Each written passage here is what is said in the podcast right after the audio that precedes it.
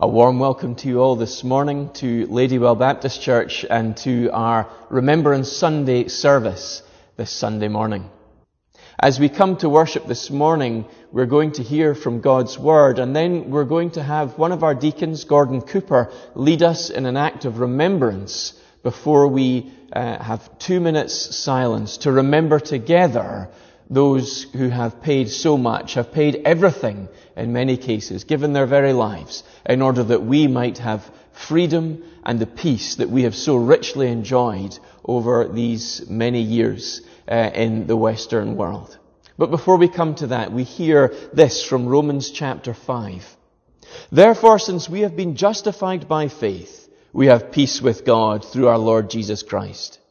Through him we also have obtained access by faith into this grace in which we stand. And we rejoice in the hope of the glory of God. Not only that, but we rejoice in our sufferings, knowing that suffering produces endurance, and endurance produces character, and character produces hope. And hope does not put us to shame, because God's love has been poured into our hearts through the Holy Spirit, who has been given to us.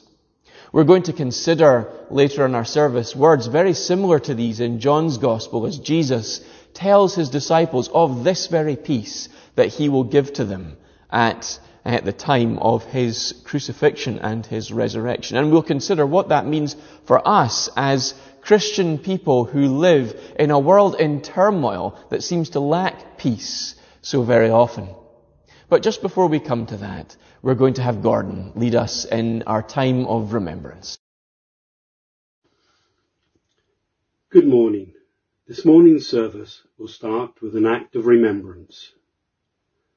Let us remember before God the men and women of all nations who have died as a result of war. Those who we have known and those memory we treasure. Those we never knew and those who died unknown.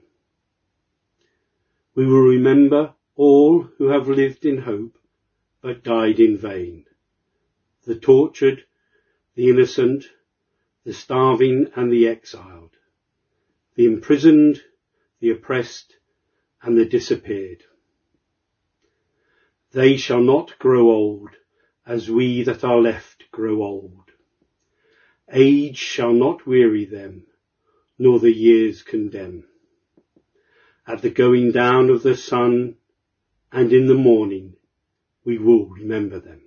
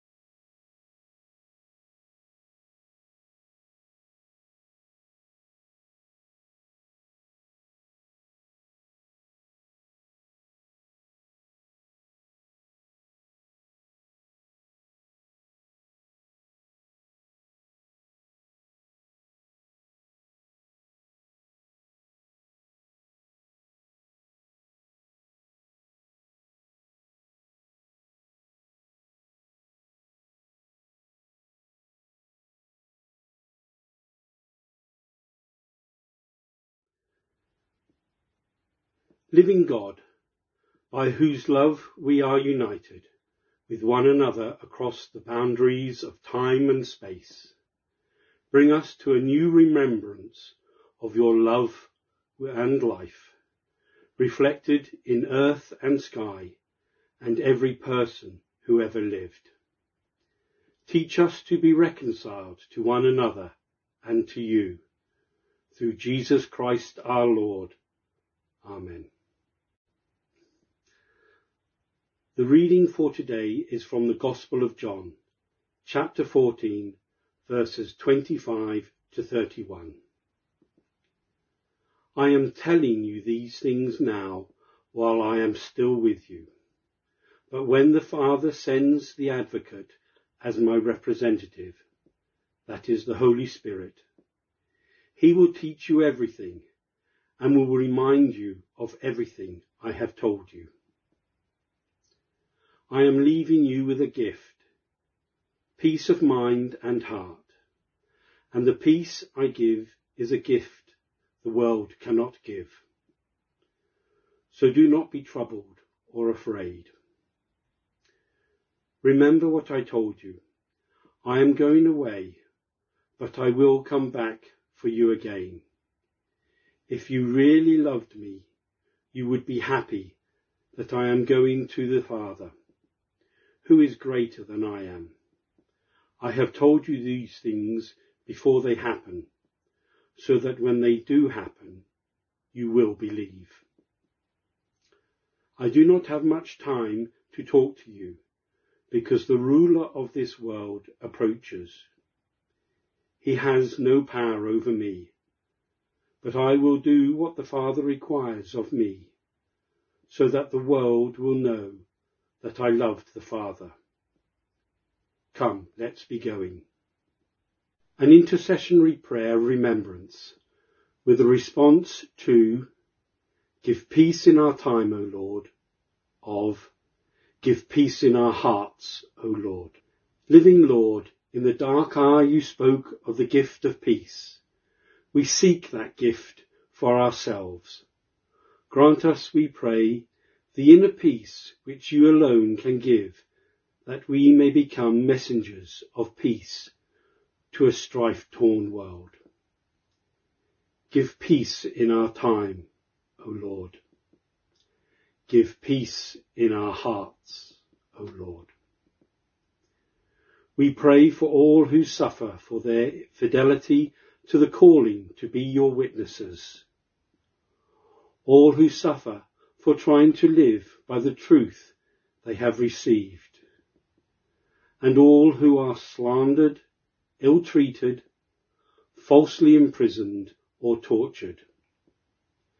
Crucified and risen Lord, may they, sharing your anguish, know that they will also share your victory.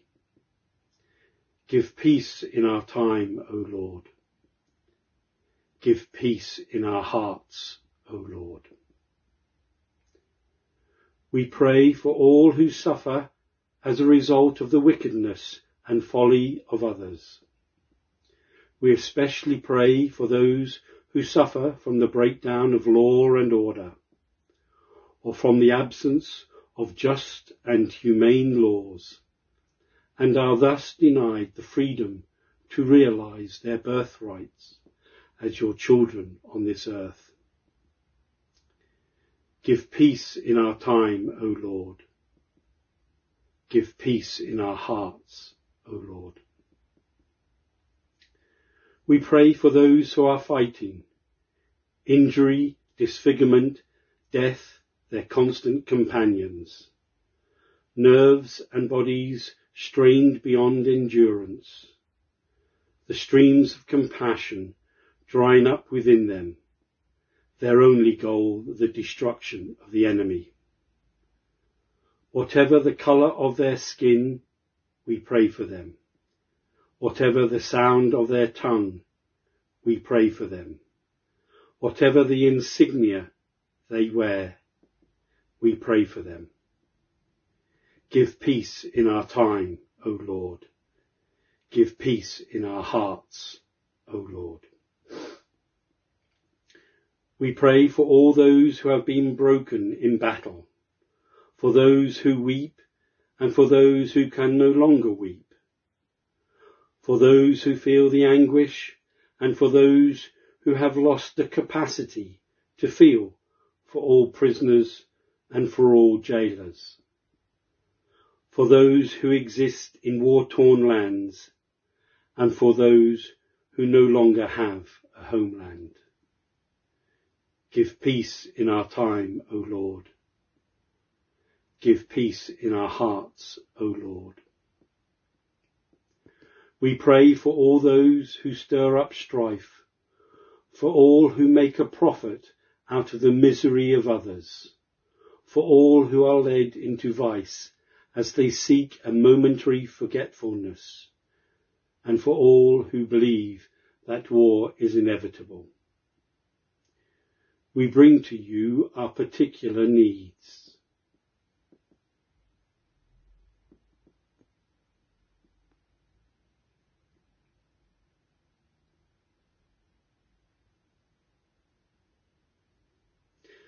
And we remember those who have died. Lord, we pray that you may hold us fast amidst all the evils of this world and that at the last we may enter into the peace and joy of your kingdom. Give peace in our time, O Lord. Give peace in our hearts, O Lord. Amen. It's Remembrance Sunday, and this Sunday, more than almost any other Sunday in the year, except perhaps of, uh, for Christmas and for Easter, we dwell on this theme of conflict and also of peace. We remember back to conflicts in our nation's history, perhaps ones that we have personally experienced, and we think about what they achieved and try and put that in some sort of context so that as we look to the future, we can do so with hope. We remember particularly those in two world wars who gave their lives in order that peace may be achieved all across our world and in many other conflicts since, and surely in many conflicts to come. And we want to give thanks to God for the men and women of our armed forces who sacrifice so much in order to acquire that peace. And as we think about that, we perhaps are caused to wonder, why, when so many people in our world are so focused on acquiring, attaining, and preserving peace, is there so little peace? There is always some war going on somewhere in our world. And we perhaps need to be forgiven for wondering, is there any point to any of this? Peace never seems to last. Should we just give up all hope? Well, in our passage this morning in John chapter 14, we have cause for great hope. And we've already read in Romans 5 at the beginning of our service what the ground of that hope is. As we live out our lives, we realize that we crave peace more than almost anything else. Not just peace in the sense of a lack of war, although that would be wonderful, wouldn't it? To have no more war in the world. But peace in a deeper sense. In the Middle East, in both Hebrew and in Arabic, there is a, a, common greeting that people share all the time. That is simply peace. Shalom in Hebrew or salam in, in Arabic simply means peace. It doesn't mean a lack of conflict though. It certainly does mean that, but it also means a sort of wellness, a well-being in your whole person. That your whole nature might be at peace. And it's a common greeting and yet a heartfelt desire for absolutely everybody all over our world. And there's a reason for that. Scripture tells us that we are people made to be at peace. And so when we find we're not at peace, it causes deep stress and anxiety within us, and we constantly crave for that thing which is lacking. That wellness, that wholeness, that sense of peace. We find that we are constantly at war though. And it doesn't mean necessarily just war with other nations, although we've experienced that in our history and continue to experience that in many ways with the ongoing, almost never-ending war on terror, which we're constantly struggling with in the Western world. We find that we are at war with our very world itself. We are constantly trying to do something about climate change, about natural disasters, about plagues and pandemics that currently are afflicting the entire world. We're at war with one another. We argue and there is strife between people and between towns and nations and governments and their own people. There is constant strife in the world on a political level.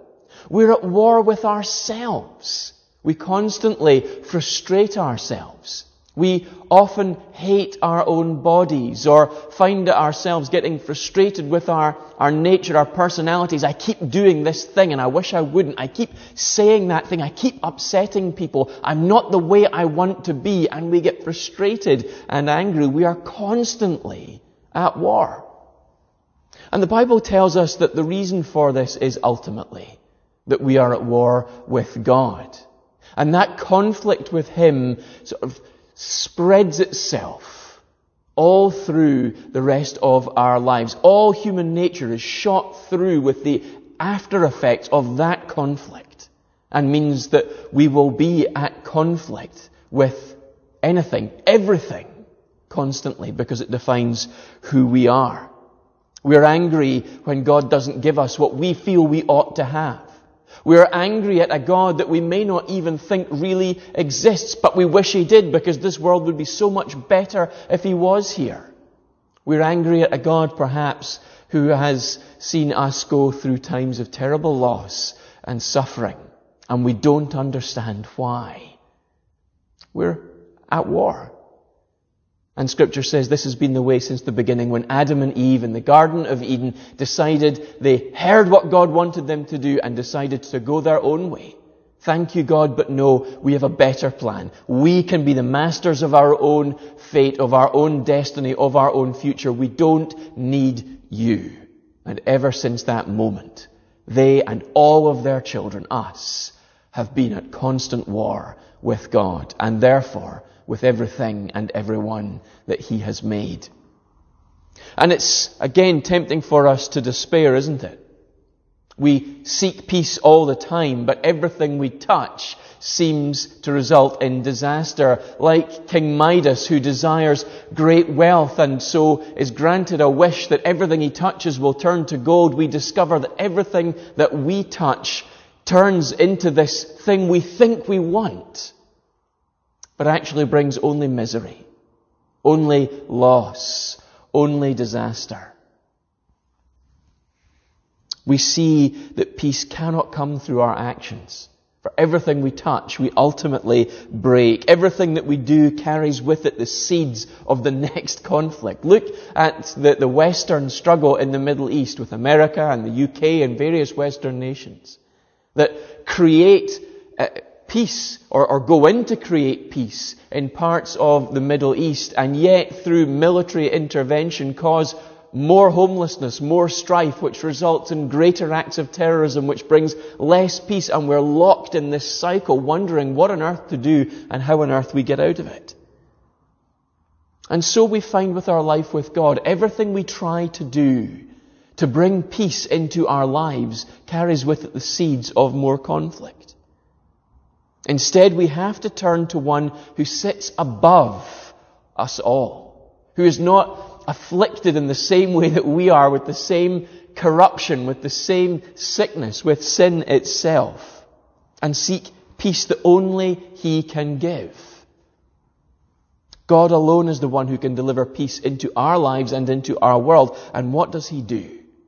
Well, Scripture tells us, John's Gospel tells us that we're reading this morning that he sends his Son to mediate peace, to deliver peace to a world that knows almost nothing of it other than a distant memory, a craving, a yearning, a desire for it. Jesus comes to bring perfect, permanent peace. And he tells them about this in John chapter 14.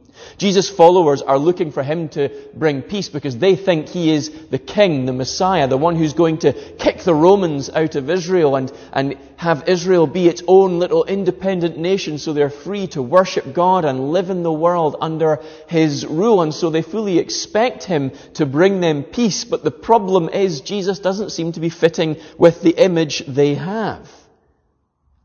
The peace that he brings, it turns out, isn't the kind of peace that they first thought it would be.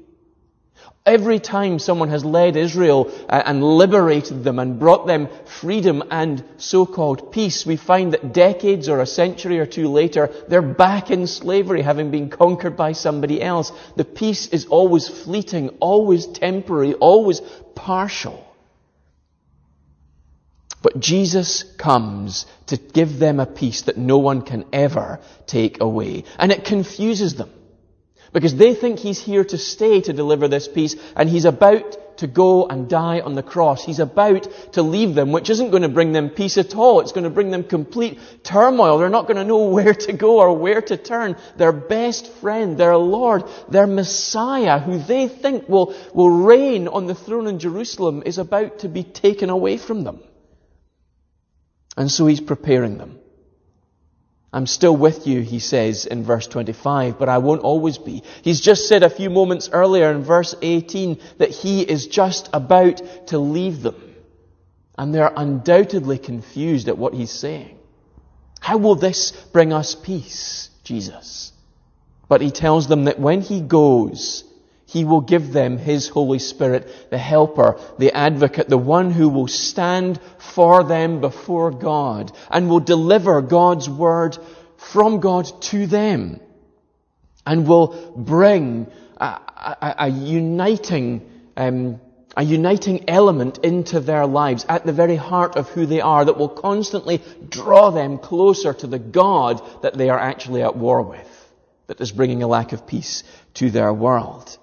And we find that this gift of the Holy Spirit, this bringer of peace, is a gift that can be given by Jesus alone. In verse 27, Jesus says, Peace I leave with you, my peace I give to you. Not as the world gives do I give to you. Let not your hearts be troubled, neither let them be afraid. And they're going to be afraid. Jesus is going to be ripped away from them by the Roman authorities. Everything they've worked for for three years will seem to have come to nothing. And yet, at the moment of their greatest turmoil, Jesus says, I am giving you peace. So don't be troubled. Don't be afraid. In verse 30 and 31, he's going to say, in this moment when I'm taken from you, it's going to look like my adversary, Satan, the one who constantly battles against God and his people, will look like he has won. It'll look like he has triumphed, that I have been brought to nothing, that I have failed, and yet he says he has no claim on me. I do as the Father has commanded me, so that the world may know I love the Father. He's saying to them that in this moment when it looks like I've lost, I'm being obedient to God, our Heavenly Father, and in being obedient to Him, I will accomplish the very thing you think I have just lost. Victory and peace. Over the last hundred years or so, our country has been involved in a great many conflicts. And we have sent some of the very best of our country, many of our young men and women, into conflicts knowing that we are placing them directly in harm's way and that a great many of them will not survive, will not see the peace that they fight for in that war, in that battle. And why do we do that? It seems in some ways so wasteful. Well, the reason we do it is because peace, not just an end to conflict, but that lasting wellness for us as individuals, but for us as a nation is worth it. We think it is worth it to pay that price. To bring true peace into the world is worth almost any sacrifice. It's worth giving our all, our very best to ensure that peace prevails. And so it is with Jesus. He comes and he will lay down his very life itself on the cross. He will die. He will leave his disciples and lay down his life to bring about peace that is perfect between men and women and God himself that can't ever be taken away because God has provided it. And so only God can remove it. And so Jesus says to his disciples and to us today, there is nothing to fear if you have this peace. Your biggest fight isn't with the Romans. For us, it isn't with r- radical terrorists in this world. Our ultimate fight is with God. Because you lack peace with Him, you'll fight against everything and everyone, including yourself. But if you have peace with God, it will begin to affect all your other relationships. You will see the world in a radically new and different way, and peace will be at the core of it all. The peace we get from Jesus paying for our sins on the cross doesn't depend on things going well in our lives from that point on. We might wonder about that as a, as a Christian people. We still experience difficulty and strife and conflict. It touches us all the time. And yet, Jesus isn't saying everything will go well with you from this point on. Because we're connected to God, who is the very source of life itself, we are made able to walk through every difficult situation, every hardship, and endure because we don't draw our strength from ourselves or from how well things are going at this time, but lean totally upon God to carry us through, and He promises that He will sustain us even in the harshest of circumstances. And knowing that He has sacrificed His Son to have us gives us confidence that He will never leave or forsake us at some later time because of the cost to have us in the first place when He knew exactly what we would be like all the days of our lives before He saved us. Look at the life of Jesus. He went through times of plenty and times of joy uh, and times of hardship and loss, and through it all, he was able to endure because he was at peace with his heavenly Father. Now, Jesus was about to go and die the most painful, agonizing death possible. And we can see the anguish he was in facing this horrible, horrible end. And yet, he knew he would go to be with his heavenly Father when it was all finished. And nothing would be able to separate them.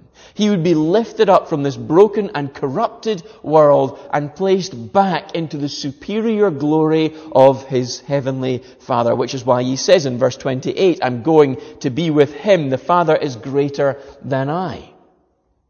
And he says to us now, my peace, that peace I have knowing that I'm going to be with the one I love more than anything else in all creation, that peace I give to you. That sense of well-being, of satisfaction, of fulfillment, of wellness, I give to you. The world can't give you that peace. It's always temporary. It's always taken away. But I give you something that will endure forever because I and my Father endure forever and my work will endure forever. My death will have everlasting repercussions and it will sustain you through anything and everything because our peace is not found in the circumstances of life, but in the God who endures forever and in His Son who has paid for all our sins. Our peace is a gift that is given by Jesus. The peace that is a gift that comes from Him, we find in verse 28, results in our joy. I mean, it's wonderful to hear that we can be given this peace, peace with God that will affect all our other relationships as we don't need to strive against other people because we have all that we could possibly want or need in God and so we're free to live generous lives, lives of sacrifice uh, with one another. But we find that this life of sacrifice, of, of giving things up because we don't need them anymore, because we have what we need in God, is a life of true joy.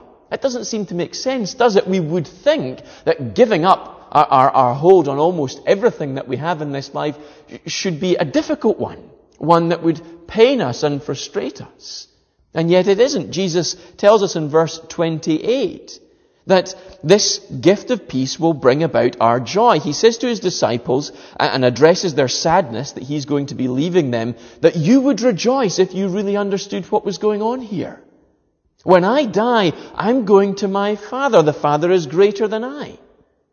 And what this means is his goal, his purpose, his mission will be complete. That's why he goes to be with his father. There's nothing else left for him to do. He will have everything he came to do, and so he can return to his father from this world and experience the glory of heaven that he left to come and be born and to live his perfect life and die his perfect death, knowing that his victory is now complete.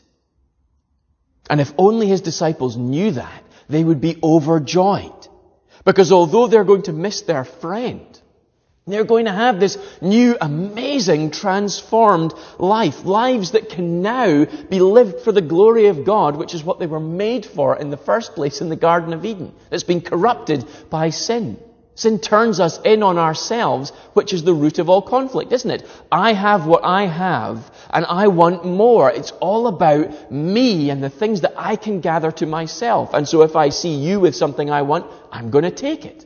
This is the cause of everything from the struggles we have with ourselves and others as individuals, right up to international conflicts. We see what others have and we want it.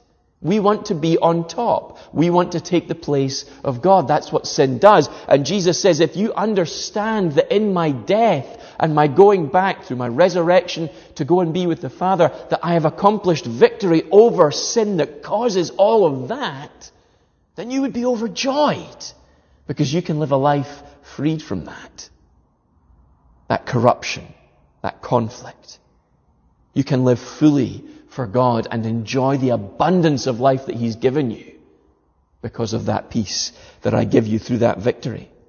And interestingly enough, we find also that Jesus experiences great joy in his Father's presence, where there is no sin and corruption. And just as he shares his peace with his followers, my peace I give to you. He also shares the joy he experiences in being in close communion with his heavenly Father because we are drawn into that relationship through his work. So we can have a close relationship with our Heavenly Father because of what Jesus has accomplished and the joy they share in being together, we can share in being together with them. It's truly astonishing. What happens after some conflict is won? Doesn't matter whether we think about uh, some international war or some of the smaller fights and conflicts that we experience in everyday life. A conflict with a family member or a neighbor is settled. A battle to get work uh, completed is uh, accomplished on time. A struggle to um, to get ourselves into shape because we we just hate the, the way that we are and we want to do something about it. Some conflict within us or within our relationships in the world is suddenly over. What happens? We experience a sense of joy, of elation, don't we? Look at the scenes that were recorded after um, the victory in the First World War or the Second World War or uh, in subsequent conflicts in, in, in um, the, the, Falklands War or um, after the various wars that we've conducted um, in the Middle East. When those wars were brought to a conclusion and soldiers came home, there was joy, there was elation, there was satisfaction because the new situation now is better than it was before. There's been something terrible, but it's over now. And we experience joy. We've succeeded. We've overcome. Now that never lasts, does it? Because there's always another conflict coming around the corner, but we experience joy nonetheless. Now we are completely reliant on the work that Jesus has done for us on the cross, work that has been accomplished perfectly. That conflict with God is ended forever because of the perfection of Christ's sacrifice. He pays for every one of our sins on the cross. So there is literally nothing that can come between us and God. And so we can live in joy, in that elation, knowing that the new life we now have is totally different to the life we had before. There will be some similarities, but the quality of it is totally transformed because now there isn't this conflict that mars and darkens everything. And as we grow as followers of Jesus, we will feel more and more complete, more and more at peace, more and more filled with joy, even when we go through the difficult circumstances, because the one thing, the only thing we need in this life is a living relationship with a living God. And we have it in Christ. We will be more satisfied and more fulfilled as we glorify this amazing God with everything we have, even and perhaps especially in difficult and in dark times, because we will have God's joy and it will be felt by us. We're given this gift of peace by Jesus and by Him alone. And out of that grows this gift of joy. And we find all of this comes by faith. The gift of peace comes by faith in Christ, we read in verse 29. Now I have told you before it takes place, before his, his death and his resurrection takes place, so that when it does take place, you may believe. Jesus realizes that his crucifixion is going to shatter his disciples. It would, wouldn't it? They know him, they love him, they've taken in all his teaching over three years, they've based their whole lives. These are Jewish men and women. It is an utter blasphemy for them to believe the things Jesus has told them to believe if he is not God. And when he is crucified, they're going to be caused to doubt that he is truly God. They've thrown away their life, their faith for nothing. It will shatter them. But Jesus is saying, look, this is going to happen, and I'm telling you now, so that when it does, you will understand peace is still coming. So even in the very depths of the darkest night you will experience when you think all is lost, you will remember that peace is still coming into your life. An incorruptible, permanent peace. So carry on in hope. Believe. Don't give up. Have faith in me.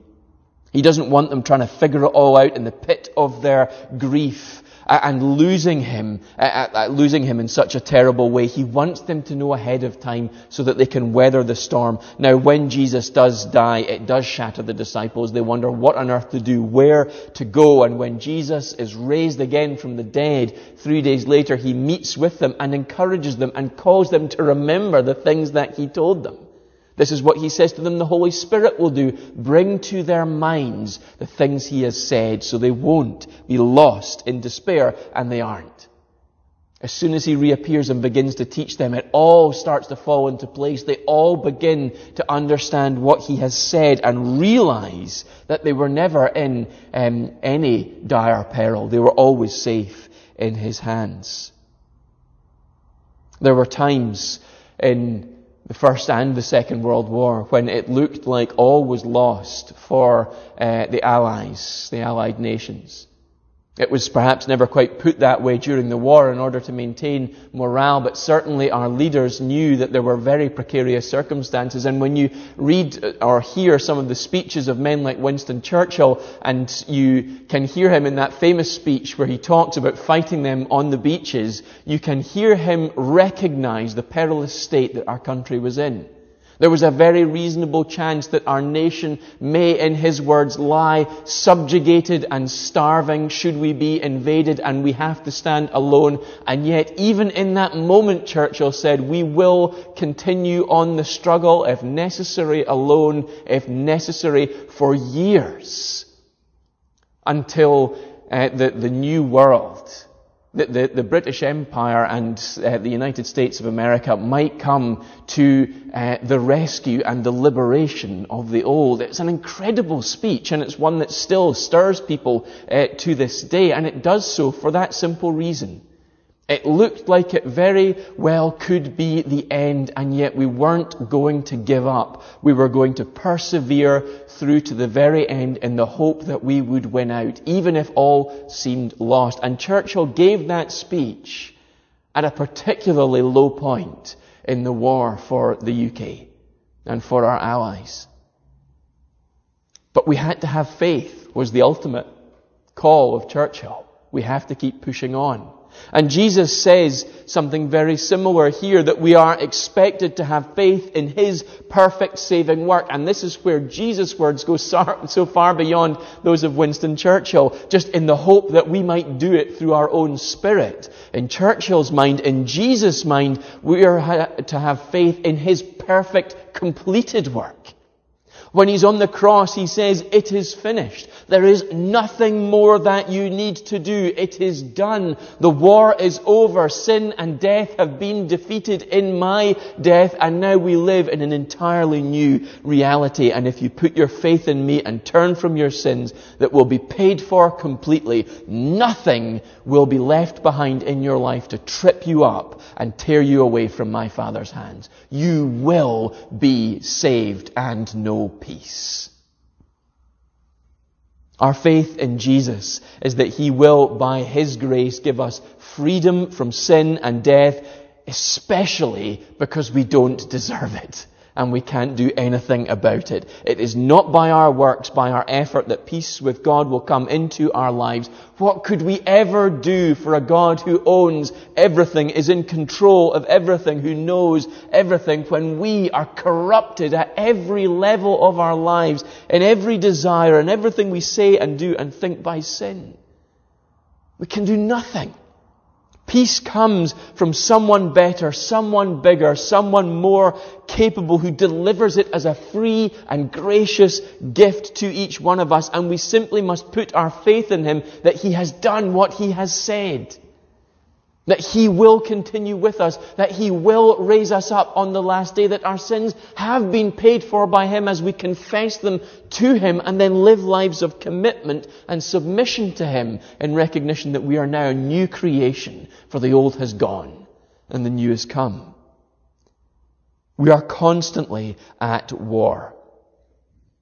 War with our world war with one another, war with ourselves and with God, and we can try to put that all right with our own efforts, but it will all inevitably be temporary. It will always be undone by someone else. The way to true and lasting peace in our time is to put our faith in Christ as our Savior, in His perfect work for us. And when we do, we will be at peace with our God, who made us and moment by moment sustains us so that we might glorify His name with all that we have and with all that we are. And when we have that new life, no matter how hard things get, we will know that peace and it will sustain us and we will experience the joy of that peace which will carry us through. For we're going the right way. Our life's purpose, whether we feel it or not, is being worked out. And Christ has already won the victory necessary to carry us all the way. He is overjoyed with his success. And we will be too when we are found in him. So as we face uncertain days, days that will involve war, conflict at every level of our existence, it will bring strife and stress. As we go through that, put your faith in Christ and know the joy and the peace that he alone can bring. Amen.